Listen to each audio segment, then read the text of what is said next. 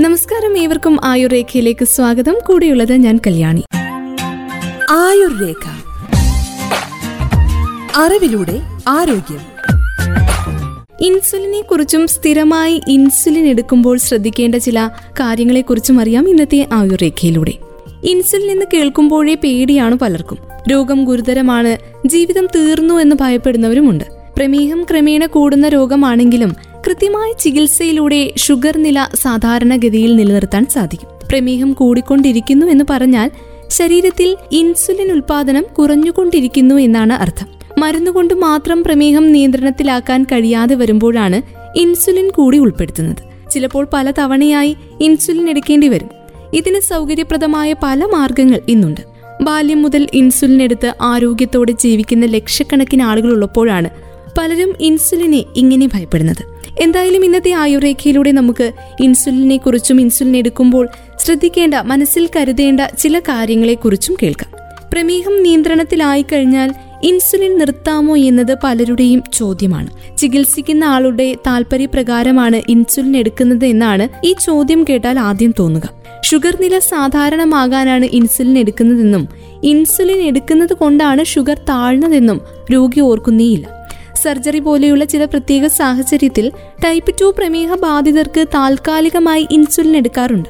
മുറിവുകൾ ഉണങ്ങാതെ വരുമ്പോഴും ഗർഭകാല പ്രമേഹം ഉള്ളവരിലും ഇങ്ങനെ ചെയ്യാറുണ്ട്.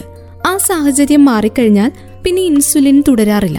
അതുപോലെ ആരംഭഘട്ടത്തിൽ രണ്ട് മൂന്ന് ആഴ്ചത്തേക്ക് ഇൻസുലിൻ നൽകി പ്രമേഹം നിയന്ത്രണത്തിലാക്കിയ ശേഷം മരുന്നിലേക്ക് മാറുന്നതും സാധ്യമാണ്.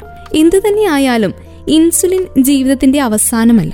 അത് പ്രമേഹമുള്ളവർക്ക് ഏതാപത്തിലും ഒപ്പം നിന്ന് പോരാടുന്ന ഒരു ചങ്ങാതിയെ പോലെയാണ്. സുരക്ഷാ കവചമാണ്. നമ്മൾ കഴിക്കുന്ന ഭക്ഷണത്തിലെ കാർബോഹൈഡ്രേറ്റ് എല്ലാം ദഹന പ്രക്രിയയിലൂടെയാണ് പഞ്ചസാരയായി മാറുന്നത്. എന്നാൽ ഈ ഗ്ലൂക്കോസിന് ശരീരകോശങ്ങളിലേക്ക് കയറാൻ പറ്റില്ല. ഇൻസുലിനോ മരുന്നോ കൊടുക്കുമ്പോൾ ശരീരകോശങ്ങൾക്ക് ആ പഞ്ചസാര ഉപയോഗിക്കാൻ സാധിക്കും. ഇല്ലെങ്കിൽ രക്തത്തിൽ പഞ്ചസാര കൂടിയിരിക്കും. കുറെ മൂത്രത്തിലൂടെ പുറത്തു പോവുകയും ചെയ്യും. അതുകൊണ്ടാണ് പ്രമേഹ രോഗികൾ മെലിഞ്ഞു പോകുന്നത്.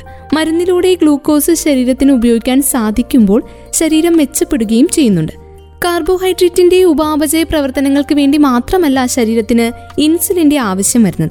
പ്രോട്ടീനിന്റെയും കൊഴുപ്പിന്റെയും സംസ്കരണത്തിനും ഇൻസുലിൻ എന്ന ഘടകം കൂടിയേ തീരൂ.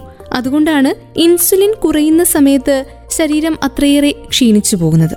പ്രമേഹ ബാധിതരിൽ തൊണ്ണൂറ്റിയഞ്ച് ശതമാനത്തോളം ടൈപ്പ് ടു പ്രമേഹമുള്ളവരാണ്. സാധാരണഗതിയിൽ തുടക്കത്തിൽ ആഹാര ക്രമീകരണവും നിത്യവ്യായാമവും ഒപ്പം ഗുളികകളും ഒക്കെ ചേർന്ന ഒരു സമഗ്ര ചികിത്സാ രീതിയാണ് മിക്കയിടങ്ങളിലും നിർദ്ദേശിക്കുക. കാലക്രമേണ ശരീരത്തിൽ ഇൻസുലിന്റെ ഉൽപാദനം കുറഞ്ഞു വരുന്നതുകൊണ്ട് ഗുളികകളുടെ ഡോസ് കുറേശ്ശെ വർദ്ധിപ്പിക്കേണ്ടതായിട്ട് വരും. ഒരു ഘട്ടം എത്തുമ്പോൾ ഗുളികകൾ കൊണ്ട് മാത്രമുള്ള ചികിത്സ അസാധ്യമായി തീരുകയും ഇൻസുലിൻ ചികിത്സ ആരംഭിക്കേണ്ടതായും വരും. സാധാരണഗതിയിൽ ടൈപ്പ് ടു പ്രമേഹ രോഗികളിൽ അധികം പേർക്കും ഏഴു മുതൽ പത്ത് വരെ വർഷങ്ങൾക്കുള്ളിൽ ഇൻസുലിൻ ചികിത്സ വേണ്ടി വരാറുണ്ട്. പ്രമേഹ രോഗ ചികിത്സാ രംഗത്ത് വലിയ കുതിപ്പാണ് ഇൻസുലിൻ ചികിത്സയിലൂടെ ഉണ്ടായത്. ഇൻസുലിൻ കണ്ടുപിടിക്കപ്പെട്ടിട്ട് നൂറു വർഷങ്ങൾ പിന്നിടുന്ന സമയത്ത് പോലും ഇൻസുലിനെയും കുത്തിവെപ്പിനെയും ഭയത്തോടെയാണ് അധികം പേരും വീക്ഷിക്കുന്നത്. ഇൻസുലിൻ ചികിത്സ അവസാനത്തെ ആശ്രയമാണെന്നുള്ളൊരു തെറ്റിദ്ധാരണ പരക്കെ ഉള്ളതുകൊണ്ടാവാം അങ്ങനെ. കൂടാതെ ഇൻസുലിൻ പലവിധ രോഗസങ്കീർണതകൾക്കും വഴിവെക്കുമെന്നും തെറ്റായി വിശ്വസിക്കുന്നവരും നമുക്ക് ചുറ്റുമുണ്ട്. ശരീരത്തിലെ ഒരു സാധാരണ ഹോർമോൺ മാത്രമാണ് ഇൻസുലിൻ. പ്രമേഹമില്ലാത്തവരുടെ ശരീരത്തിൽ അത് ആവശ്യാനുസരണം ഉൽപ്പാദിപ്പിക്കപ്പെടുന്നുമുണ്ട്. മരുന്നുകൾ കൊണ്ട് ഇൻസുലിൻ ഉൽപാദനം വർദ്ധിപ്പിക്കാനും സാധിക്കും. എന്നാൽ കാലക്രമേണ ഇൻസുലിന്റെ ഉൽപാദനം ഗണ്യമായി കുറഞ്ഞു വരികയും മരുന്നുകൾ കൊണ്ട് മാത്രം ചികിത്സ സാധ്യമാകാതെ വരികയും ചെയ്യും. ഈ സന്ദർഭത്തിൽ ഇൻസുലിൻ ചികിത്സ ആരംഭിച്ചാൽ മാത്രമേ രക്തത്തിലെ ഷുഗർ നില സാധാരണഗതിയിൽ വീണ്ടും എത്തിക്കാൻ സാധിക്കും. പ്രമേഹമുള്ളവരെ സംബന്ധിച്ചിടത്തോളം ഏത് ആപത്ഘട്ടത്തിലും സഹായിക്കാൻ കഴിവുള്ള ഒന്നാണ് ഇൻസുലിൻ. അതുകൊണ്ട് ഇൻസുലിൻ ചികിത്സയെ ഭയപ്പെടുകയല്ല മറിച്ച് തുറന്ന മനസ്സോടെ സ്വീകരിക്കുകയാണ് വേണ്ടത്. പണ്ടുകാലത്ത് എടുത്ത പോലെയുള്ള ഇൻസുലിനോ സിറിഞ്ചുകളോ അല്ല ഇപ്പോഴുള്ളത് വളരെ മെച്ചപ്പെട്ട ഇൻസുലിനുകളും വേദന തീരെയില്ലാത്ത ഇൻസുലിൻ പേനകൾ പോലും ഇന്ന് ലഭ്യമാണ്. ഇൻസുലിൻ ചികിത്സ ആവശ്യമായ ഘട്ടത്തിൽ മറ്റെല്ലാ മരുന്നുകളും നിർത്തി ഇൻസുലിൻ ചികിത്സയെ മാത്രം ആശ്രയിക്കുകയല്ല ചെയ്യേണ്ടത്. കഴിക്കുന്ന മരുന്നുകൾക്കൊപ്പം ദീർഘനേരം ശരീരത്തിൽ പ്രവർത്തിക്കുന്ന ബീസിൽ ഇൻസുലിനുകൾ രാത്രികാലത്ത് നൽകുകയാണ് ചെയ്യുന്നത്. ഇങ്ങനെ സാധാരണഗതിയിൽ പഞ്ചസാരയുടെ അളവ് കൃത്യമായി നിയന്ത്രണത്തിലാക്കാൻ സഹായിക്കുകയും ചെയ്യും. എന്നാൽ ക്രമേണ ആഹാരശേഷമുള്ള ഷുഗർ നില വർദ്ധിക്കുകയാണെങ്കിൽ ശരീരത്തിൽ കുറച്ച് മണിക്കൂറുകൾ മാത്രം പ്രവർത്തിക്കുന്ന പാൻട്രിയൽ ഇൻസുലിനുകൾ ആഹാരത്തിന് മുൻപ് നൽകാറുണ്ട്. ഇത്തരം ബേസൽ പാൻട്രിയൽ ഇൻസുലിൻ ചികിത്സാ രീതിയിൽ ചിലപ്പോൾ ദിവസത്തിൽ നാല് തവണ വരെ ഇൻസുലിൻ വേണ്ടി വന്നേക്കാം. എന്നാൽ ഈ ബുദ്ധിമുട്ടൊക്കെ ഒഴിവാക്കാൻ പ്രീമിക്സഡ് ഇൻസുലിനുകൾ ഇപ്പോൾ ലഭ്യമാണ്. ഇവയൊക്കെ ദിവസത്തിൽ രണ്ടു നേരം കുത്തിവെച്ചാൽ മതിയാവും. തുടർച്ചയായ ഇൻസുലിൻ ഉപയോഗം പ്രവർത്തനക്ഷമത കുറയ്ക്കുമോ എന്ന് സംശയിക്കുന്നവരും നമുക്ക് ചുറ്റുമുണ്ട്. ക്രമേണ ഇൻസുലിന്റെ അളവ് ഡോക്ടർമാർ വർദ്ധിപ്പിക്കാൻ കാരണം ഇൻസുലിന്റെ പ്രവർത്തനക്ഷമത കുറയുന്നത് കൊണ്ടല്ല. മറിച്ച് ശരീരത്തിൽ ഇൻസുലിന്റെ ഉൽപാദനം കുറയുന്നത് കൊണ്ടാണെന്ന് നമ്മൾ മനസ്സിലാക്കണം. ഇത് രോഗിയിൽ ഇൻസുലിന്റെ ആവശ്യകത കൂട്ടും. കൂടാതെ ഭക്ഷണക്രമം അനുബന്ധ രോഗങ്ങളും അവയുടെ ചികിത്സയും ഗർഭധാരണം കായിക അധ്വാനം തൊഴിൽ ഇങ്ങനെയുള്ള മറ്റു പല ഘടകങ്ങളും ശരീരത്തിന് ആവശ്യമായ ഇൻസുലിന്റെ അളവിനെ സ്വാധീനിക്കുന്ന ഘടകങ്ങളാണ്. പ്രമേഹത്തിന്റെ പ്രധാന കാരണം ഒരു വ്യക്തിയുടെ ആഹാര രീതി തന്നെയാണ്. ശരീരത്തിന്റെ ആവശ്യങ്ങൾ അറിയാതെ എന്തും കഴിക്കുന്ന ഒരു സ്വഭാവം കാലക്രമേണ പ്രമേഹം വരാൻ ഇടയാക്കും. അതേസമയം പ്രമേഹ രോഗികളിലെ നിയന്ത്രണമില്ലാത്ത ഭക്ഷണ രീതി രോഗം കൂടാനുള്ള കാരണമാകും. പ്രത്യേകിച്ച് ഇൻസുലിൻ എടുക്കുന്ന രോഗികളിൽ എന്ത് കഴിക്കുന്നു എന്നത് പ്രമേഹം സംബന്ധിച്ച് നിർണായകമായ ഒരു ഘടകമാണ്. പണ്ട് വിശപ്പ് മാറ്റി വയറ് നിറയ്ക്കാനും രുചിക്കും വേണ്ടിയാണ് ആഹാരം കഴിച്ചിരുന്നത്. ആ കാഴ്ചപ്പാടിൽ നിന്ന് മാറി ഈ ആഹാരം എന്റെ ശരീരത്തിൽ എന്ത് മാറ്റം കൊണ്ടുവരുന്നു എന്ന ചിന്തയിലേക്ക് നാം മാറേണ്ടിയിരിക്കുന്നു.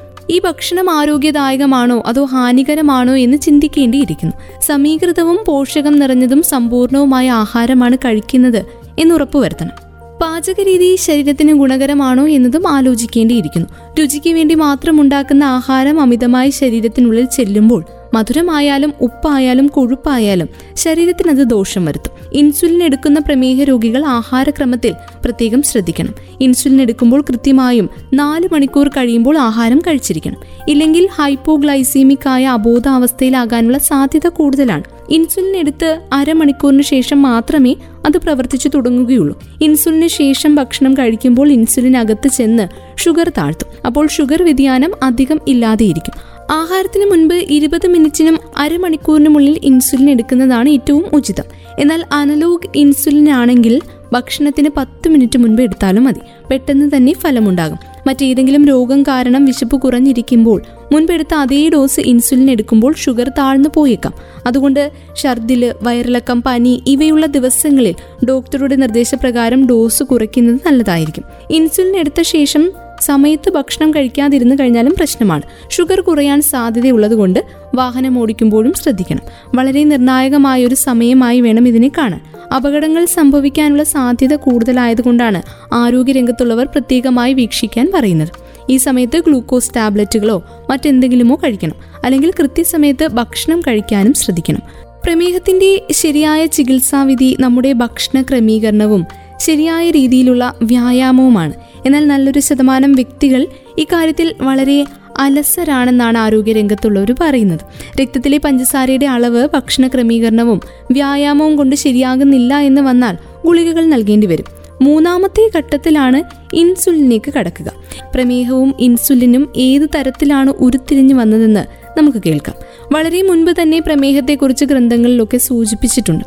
എന്താണ് പ്രമേഹത്തിന് കാരണമെന്ന് ശരിയായ രീതിയിൽ മനസ്സിലായത് ഏകദേശം ഇരുപതാം നൂറ്റാണ്ടിന്റെ ആദ്യത്തിലായിരുന്നു. പ്രശസ്ത ശാസ്ത്രജ്ഞനായ മിൻകൂസിയും അദ്ദേഹത്തിന്റെ സഹപ്രവർത്തകയായ ഒപ്പിയേനയും ചേർന്നാണ് പ്രമേഹത്തിന് പാൻക്രിയാസുമായി ബന്ധമുണ്ടെന്ന് മനസ്സിലാക്കുന്നത്. അതിനുശേഷം നിരവധി ശാസ്ത്രജ്ഞന്മാർ ഈ രോഗത്തെക്കുറിച്ചും കാരണങ്ങളെക്കുറിച്ചും പഠനങ്ങളൊക്കെ നടത്തി. ആയിരത്തി തൊള്ളായിരത്തി എട്ടിൽ ജർമ്മനിയിലുള്ള ഡോക്ടർ ജോർജ് സുൽസർ പ്രമേഹമുള്ള അഞ്ചു പേർക്ക് പാൻക്രിയാസിൽ നിന്നും ഉൽപ്പാദിപ്പിച്ച മരുന്നുകൾ കുത്തിവെച്ചു. ഭാഗ്യവശാൽ ഈ രോഗികൾ പ്രമേഹത്തിൽ നിന്ന് ഒരു പരിധിവരെ കുറച്ച് ദിവസമെങ്കിലും മുക്തി നേടി. പക്ഷേ കൊടുത്ത മരുന്നിന് ദൂഷ്യവശമുണ്ടായി. തുടർന്ന് അത് സംബന്ധിച്ച് പരീക്ഷണം നടത്താൻ കഴിഞ്ഞില്ല. അതിനുശേഷം മറ്റൊരു റുമാനിയൻ ശാസ്ത്രജ്ഞൻ ഈ തരത്തിലുള്ള മരുന്ന് കുത്തിവെക്കുകയും ഒരു പരിധിവരെ ഗുണം ലഭിക്കുകയും ഒക്കെ ചെയ്തു. അതൊക്കെ കഴിഞ്ഞ ആയിരത്തി തൊള്ളായിരത്തി ഇരുപത് എത്തിയപ്പോൾ ലോകപ്രശസ്ത ശാസ്ത്രജ്ഞരായ ഫ്രെഡറിക് ജി ബാൻഡിങ്ങും ചാൾസ് ബെസ്റ്റും ഈ മേഖലയിൽ കൂടുതൽ പരീക്ഷണം നടത്തുകയും ആയിരത്തി തൊള്ളായിരത്തി ഇരുപത്തിരണ്ട് ജനുവരി പതിനൊന്നിനാണ് ഈ ഒരു മരുന്ന് പതിനാല് വയസ്സ് മാത്രമുള്ള ലിയോണോഡ് തോംസൺ എന്നയാൾക്ക് നൽകുകയും ചെയ്തത്. തോംസന്റെ ശരീരത്തിൽ പഞ്ചസാരയുടെ അളവ് കുറഞ്ഞു. അദ്ദേഹം ഏകദേശം പതിമൂന്ന് വർഷം കൂടി ഈ മരുന്ന് ഉപയോഗിച്ചതായാണ് ചരിത്രങ്ങൾ പറയുന്നത്. പ്രമേഹത്തിന്റെ ദൂഷ്യവശം കൊണ്ട് ഇരുപത്തിയേഴാമത്തെ വയസ്സിൽ ആയിരത്തി തൊള്ളായിരത്തി മുപ്പത്തി അഞ്ചിലാണ് അദ്ദേഹം മരിക്കുന്നത്. ഇതായിരുന്നു ആദ്യത്തെ ഇൻസുലിൻ പരീക്ഷണം എന്നത് മനസ്സിലാക്കാം. ഈ നേട്ടത്തിന് പിന്നിൽ നിരവധി ശാസ്ത്രജ്ഞന്മാരുടെ കഠിനാധ്വാനമുണ്ട്. ഇന്ന് ഏകദേശം മൂന്നിലൊന്ന് ശതമാനം പേരെങ്കിലും പ്രമേഹത്തിന് ഇൻസുലിൻ ഉപയോഗിക്കുന്നു. അവരുടെ ആരോഗ്യ നിലവാരം മെച്ചപ്പെട്ടതായി അനുഭവത്തിലൂടെ മനസ്സിലാക്കാവുന്നതുമാണ്. പ്രമേഹം നിയന്ത്രിക്കുന്നതിന് ഏറ്റവും പറ്റിയത് ഇൻസുലിൻ തന്നെയാണ്.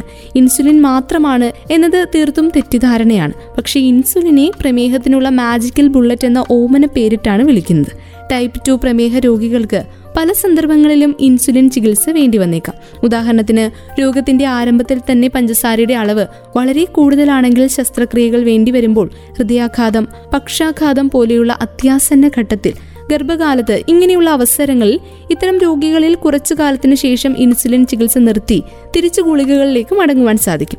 എന്നാൽ ഗുളികകൾ കൊണ്ട് മാത്രം ഷുഗർ നില സാധാരണ നിലയിൽ എത്തിയില്ലെങ്കിൽ അവർക്ക് പിന്നീട് നിരന്തരം ഇൻസുലിൻ ചികിത്സകൾ വേണ്ടിവരും. എന്നിരുന്നാലും ശരീരഭാരം നന്നായി കുറച്ചാൽ ചിലപ്പോൾ ഇൻസുലിൻ ചികിത്സ നിർത്തുവാനും സാധിക്കും. പ്രമേഹത്തിന്റെ ചികിത്സാ രീതിയായ ഇൻസുലിനെ കുറിച്ചും സ്ഥിരമായി ഇൻസുലിൻ എടുക്കുമ്പോൾ ശ്രദ്ധിക്കേണ്ട ആരോഗ്യ കാര്യങ്ങളെക്കുറിച്ചുമാണ് ഇന്നത്തെ ആയുർരേഖയിലൂടെ നമ്മൾ കേട്ടുകഴിഞ്ഞത്.